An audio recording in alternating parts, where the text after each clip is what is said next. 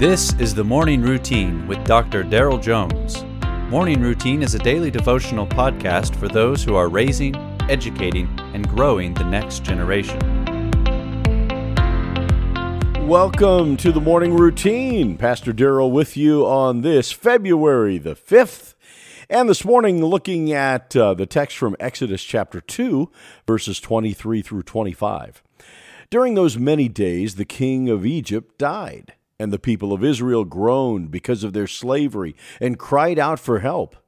Their cry for rescue from slavery came up to God, and God heard their groaning, and God remembered his covenant with Abraham, with Isaac, and with Jacob. God saw the people of Israel, and God knew. The book of Exodus records the history of Israel's liberation from Egypt.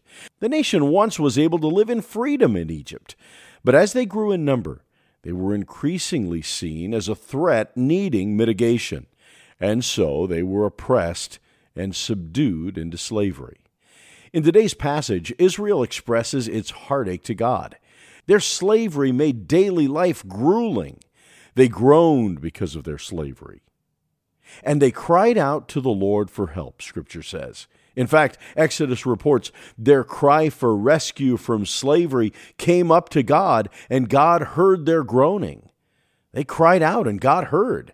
And not only that, it says God remembered his covenant with Abraham, Isaac, and Jacob. God remembered the promise he had made. God did remember. God had never forgotten. For God to remember a promise is to keep a promise.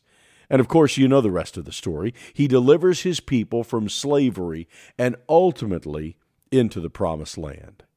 The God of the Old Testament is the same God we serve today. He is the all knowing, all hearing God. He hears your prayers and will act according to his promises. What is burdening your heart today? Cry out to the Lord and make your request known to him. Call to mind his promises and pray accordingly. Make prayer a priority and praise Him. He does hear our prayers. You have been listening to the Morning Routine brought to you by the Herzog Foundation and hosted by its president, Dr. Daryl Jones. For more information, please visit herzogfoundation.com.